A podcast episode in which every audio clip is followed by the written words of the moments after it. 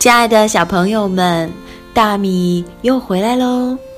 今天要给大家讲的故事啊，嗯，叫做《妈妈，请不要为我担心》。这是一套亲子安全绘本，避免公共场所可能会发生的危险。哦，公共场所会发生什么样的危险呢？哼，你可千万不要不相信哦，危险到处都是存在的。但是只要我们认清了危险，正确的态度对待它，嗯，就会避免这些不好的事情发生在我们和我们周围人的身上。好的，让我们来看一看。打开书吧。咣咣咣咣，电梯停了。电梯安全。外面有人吗？妈妈，爸爸。晶晶用力敲打着电梯门，可是电梯门依然紧闭，就是不开。不一会儿，啪的一声，灯灭了，电梯里变得黑漆漆的。这时，脚下突然传来“咣咣咣咣”的声音，电梯开始往下降落了。不要啊！救命啊！晶晶，起床啦！再不起来就迟到啦！晶晶从噩梦中惊醒，深呼了口气，爬起来开始准备去幼儿园的东西。吃完饭，晶晶背着小书包，抢在妈妈前面跑进了电梯。电梯的门缓缓关闭，可是妈妈还没进来呢。电梯门关上后，就开始缓缓下降了。读到这里，我要问问小朋友：大人不在的时候。可不可以自己进电梯？如果进去了，想让正在关闭的电梯门重新打开，应该怎么做呢？话说，刚才晶晶进到了电梯里，妈妈还没进来，晶晶突然害怕起来。这个场景跟昨天噩梦里的场景好像啊！哇！晶晶张嘴大哭起来。突然，电梯“咣”的一声停住了。晶晶慌乱中按了好多楼层的按钮，可是都不管用。突然，晶晶看到最下面有一个颜色很特别的按钮，晶晶用力按下了那个按钮。小朋友们有没有仔细和爸爸妈妈一起看看电梯里的开关按钮分别在什么地方？你们有没有亲手按一下试试？不同电梯里的紧急按钮位置可能不一样，可以。先记住几个常用电梯的紧急按钮的位置，然后再让我们分别熟记在哪座楼应该坐哪部电梯到几层。例如，我们现在是三二三号楼，应该坐电梯到四层停。不要站在离电梯门太近的地方。乘坐电梯时，不要站在离电梯门太近的地方，也不要用手触摸电梯门。如果站的离门太近，门开有可能被后面的人推倒。如果用手触摸电梯门，开门的时候手指容易被夹到，所以在电梯里要尽量离门远一点。不要倚靠电梯门，电梯门不是特别牢固，不要倚靠电梯门，否则容易导致坠梯，发生危险。乘坐扶梯时不要踩黄线。小朋友们知道扶梯长什么样吗？就是商场里经常有那种长长的，我们可以看得见人站立在上面运行上下的电梯。乘坐扶梯时啊，踩到黄线容易夹到脚，身体不要紧贴扶手，否则衣服容易被夹到电梯里面。特别是夏天，如果被夹到，可能会受伤。所以乘坐扶梯时，一定不要踩到黄色安全线，并扶好扶手。请小朋友们下一次仔细观察一下黄线在哪里，好吗？不要在楼梯扶手上滑滑梯，在楼梯扶手上滑滑梯容易发生危险，有可能摔下去或撞到下面的人。嗯，让我们接下来看一看我要先玩这一部分游乐园的安全。康康和弟弟小雨经常因为荡秋千吵架。虽然康康平时会让着小雨，但是在游乐园却一步都不肯让。今天我先抢到的，我先玩。康康说：“小雨撇撇嘴说：“不，我要先玩。姐姐，你去玩别的。”我不，我先来的，我要先玩。康康站着便爬上了秋千，小雨的手一直抓着秋千的绳子，不愿意松开。直到康康用力荡起来，小雨才不得不松开手。怎样才能让姐姐从秋千上快点下来呢？小雨动了歪脑筋。读到这里的时候，大米已经有点担心了。我要先问问小朋友们：如果两个人同时争抢一个秋千，该怎么办？如果别人已经坐在秋千上了，你该怎么办？小朋友，你的答案是什么呢？我们先思考，带着问题往下读好吗？小雨啊，悄悄走进秋千，突然一下子抓住了秋千的绳子。咣当！康康失去重心，从秋千上摔下来。小雨原本只是想吓一吓姐姐，没想到姐姐会摔下来，他感到非常不安和抱歉。小朋友们，荡秋千的时候一定要双手握紧绳子，坐在秋千上啊！如果已经有人在荡，要保持一定距离，在旁边等候。等秋千停稳，秋千上的人下来后再过去。经过秋千前面和后面的时候，要离远一点，小心被荡起来的秋千撞倒。秋千绳拧成麻花的时候，荡起来很危险。荡秋千的时候，不要将秋千的绳子拧成麻花状，麻花绳解开的时候容易夹到手指。荡秋千时，不要趴着或站着，一定要端正地坐在秋千上。上滑梯时走阶梯，不能从滑梯滑下来的那一面逆向爬上去。滑下来后要迅速起身，以免被后面的人撞到。不要从旋转的设施上跳下来，从旋转设施上跳下来是很危险的，可能会摔倒或崴脚。所以不要从旋转的设施上跳下来，更不要钻到旋转台的下面。玩单双杠要小心烫伤，阳光强烈的夏日，单双杠会被晒得滚烫，这时候要小心。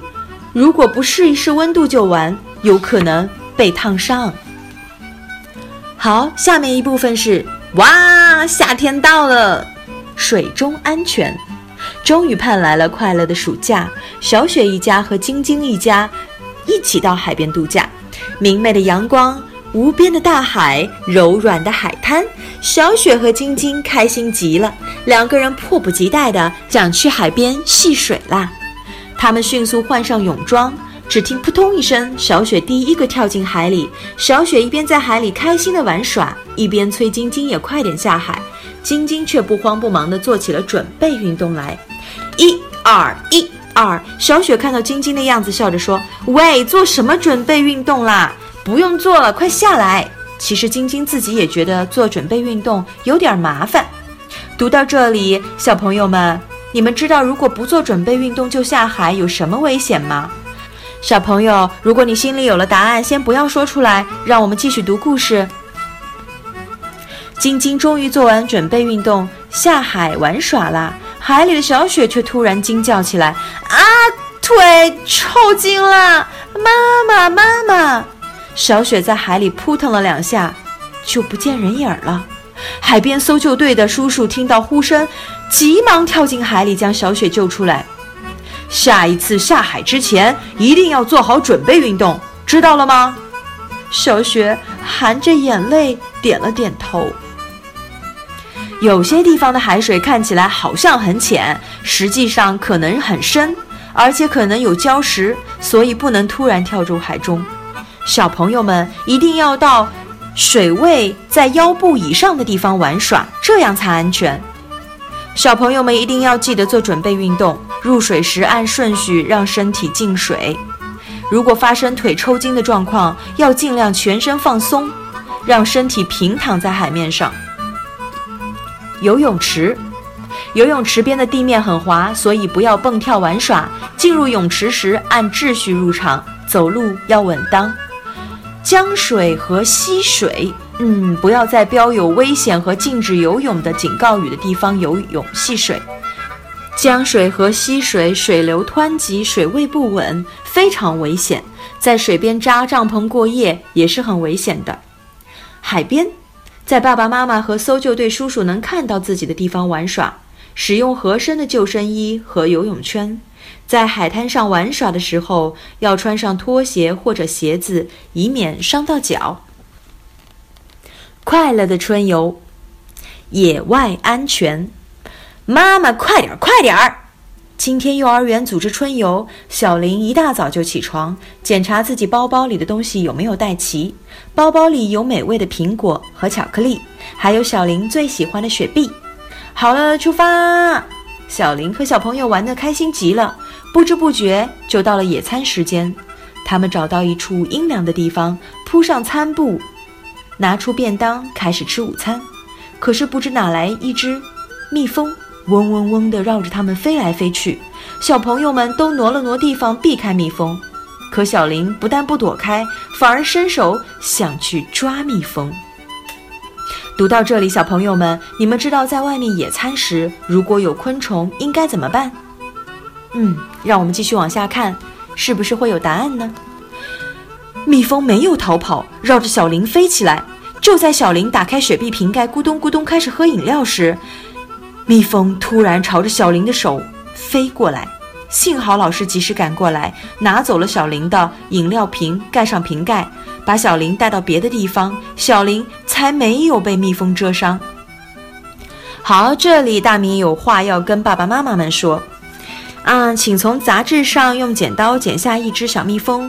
贴在小木棍上，装作有蜜蜂在孩子周围飞来飞去的样子，并告诉孩子，在这个时候不要挥舞胳膊、乱蹦乱跳，要一点一点地挪动身体，躲到别的地方去。小朋友们，你们知道应该怎么办了吗？嗯，我相信你们很聪明，已经听见了。不要触碰野生昆虫，蜈蚣啊、飞蛾、蜜蜂等野外常见的昆虫可能有毒，不能随便碰。进行野外活动的时候，要尽量穿长袖衣服，避免被昆虫叮咬。不要依靠大树，不碰树枝。不要在野外吃昆虫喜欢的甜食、可乐等含有大量糖分的饮料，昆虫非常喜欢。尽量不要在昆虫多的野外吃这样的食物，也不要在身边放着，以免招来昆虫。受伤的时候要及时消毒，就算只是很小的伤口，也一定要先消毒，接受治疗。如果忽视身上的小伤口，有可能得破伤风，破伤风非常危险，可能危及生命。眼花缭乱的生日宴会，预防火灾。波波终于盼来了自己七岁的生日，他邀请了很多好朋友，要在家里举办一场生日宴会。家里摆放了好多气球，还准备了彩炮和喷雾器。生日快乐，波波！朋友们欢呼着，波波开心极了。波波把宴会用品分给好朋友们，彩炮分给小珍，喷雾器分给佳佳。小朋友们都特别羡慕拿着彩炮的小珍。怎样才能把彩炮点得轰轰烈烈呢？对了，冲着主角波波点，一定会让波波显得很帅气。小珍听了，拿着彩炮走进波波。读到这里，小朋友们知道吗？彩炮应该冲着什么方向点？嗯，让我们继续往下看。生日蛋糕上的蜡烛点燃了，波波鼓起嘴，刚要吹蜡烛，砰！随着一声巨响，小珍冲着波波点燃了手中的彩炮。幸好波波正弯着腰吹蜡烛，躲过了彩炮。彩炮里的彩星朝着窗户飞过去，可是彩炮的皮却突然起火了。幸好妈妈及时发现，迅速将火扑灭，真是惊险极了。好，这里大米要跟爸爸妈妈再说一下哦。嗯，请和孩子们一起练习起火的时候应该怎样拨打幺幺九求救，教会孩子们一定要边大喊着火了，一边拿起电话拨打幺幺九。这时候，大人可以扮演消防队员，孩子可以学会说：“我家住在什么什么路、什么什么小区、什么什么楼、第几层，现在客厅起火了，请快来帮忙。”在容易起火的地方放置灭火器，并告诉孩子灭火器的位置和使用方法。我相信，在中国很多家庭里，关于这样火灾的安全教育是很缺乏的。仔细想一想，提前教会孩子这些安全的保护自己的方法，还是很有必要的，对不对？不玩火，不玩火柴和打火机，不玩火。灭火后要确认火苗是否完全熄灭，是否会复燃。生活中有很多易燃物，一定要小心。彩炮在特定的场所燃放，爆竹、彩炮要在特定的场所燃放。爆竹非常危险，不能冲着树、汽油、纸张多的地方放，更不能冲着人放。着火时，如果被锁在家里，不要随便打开房门，要大声呼救，把东西从窗户扔出去，让别人知道房间里还有人。如果外面有浓烟，不要随便打开房间的门，用袜子等物品堵好门缝，以免烟雾进入。大米有一年在接受。啊，火灾的安全教育的时候呢，嗯，消防员是这么说的：百分之八十的火灾，真正使人丧命的不是火本身，而是火在燃烧时散发出的烟雾，会让人窒息丧命。好了，希望这样危险的事情真的不要发生。危险的木桥，雨天安全。刷刷刷刷刷，窗外的雨还在下。小强一个人在家里生闷气，雨已经下了好几天了。小强一直憋在家里，不能出去玩。从昨天开始，连幼儿园都不能去了，因为雨下的太大，道路被冲毁了。嗖嗖嗖！突然，山丘那边的木桥方向划过一道闪电，好像有外星人撑着闪电来到地球一样。嗯，一定是外星人在木桥那边着陆了。去看看，可是外面雨太大了，小强还是有些犹豫。小朋友们，外面下大雨的时候出门会怎么样啊？可能有你意想不到的危险会发生哦。小强出门去了，雨下的可真大啊，河水上涨，都快把桥面淹没了。小强做了个深呼吸，打算走到桥上去，突然一道闪电划过，落到桥上，轰隆隆隆。小强吓坏了，头也不回地跑回家去。爸爸妈妈可以和小朋友们一起练习打雷的时候应该怎样做呢？拔掉家里的电话和家用电器的电源，与电灯和电器保持一米以上的距离，远离窗户和门口。要告诉孩子家中哪些地方是安全的，关关好门窗。妈妈模仿打雷的声音，引导孩子打雷开始后三十秒内转移到安全的场所。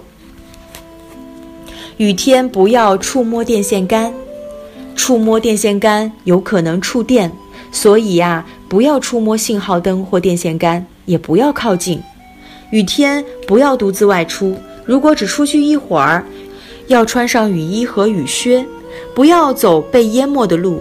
更不要走没有走过的路。雨天走路要避开水坑，地面上会出现积水。不要靠近路边的下水道井盖，因为可能有水喷出来。更危险的是，有可能为了让水尽快的流走，井盖会被掀开，这就非常非常非常危险了。捣蛋鬼冰冰，超市安全。有一天啊，小捣蛋鬼冰冰跟爸爸去超市。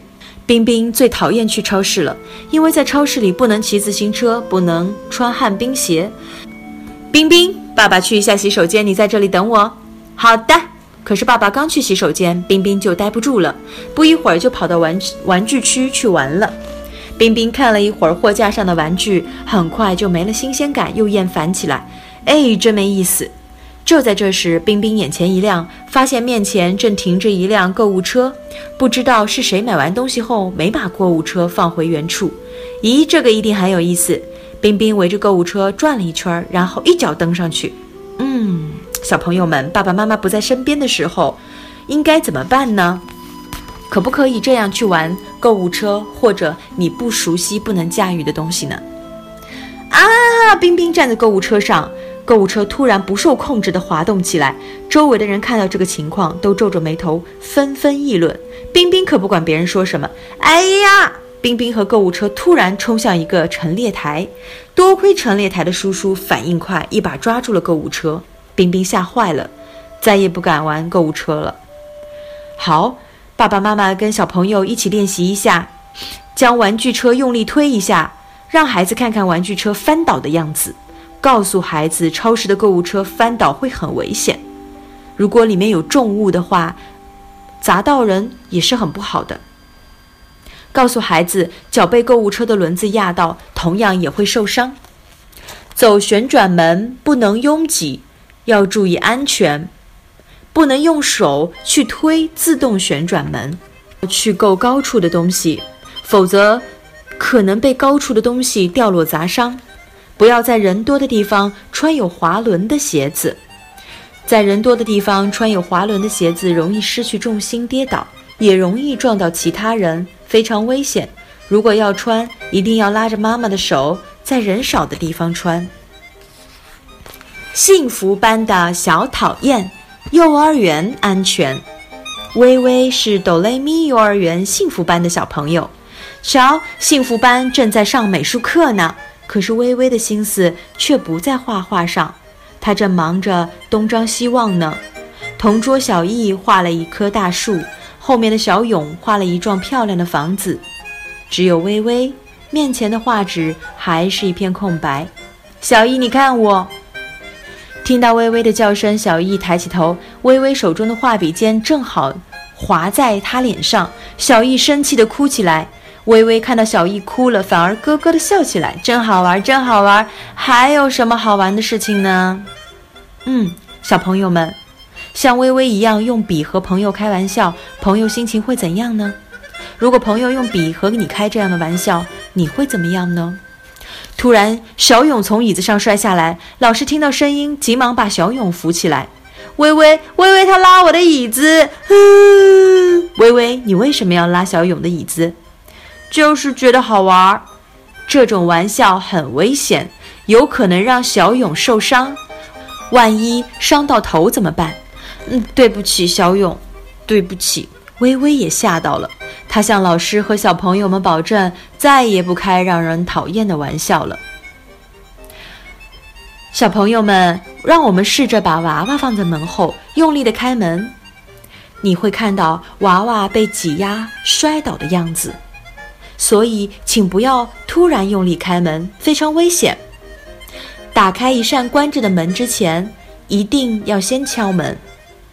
递给别人剪刀的时候，要将剪刀尖锐的那一面拿在手里，当然也不要伤到自己。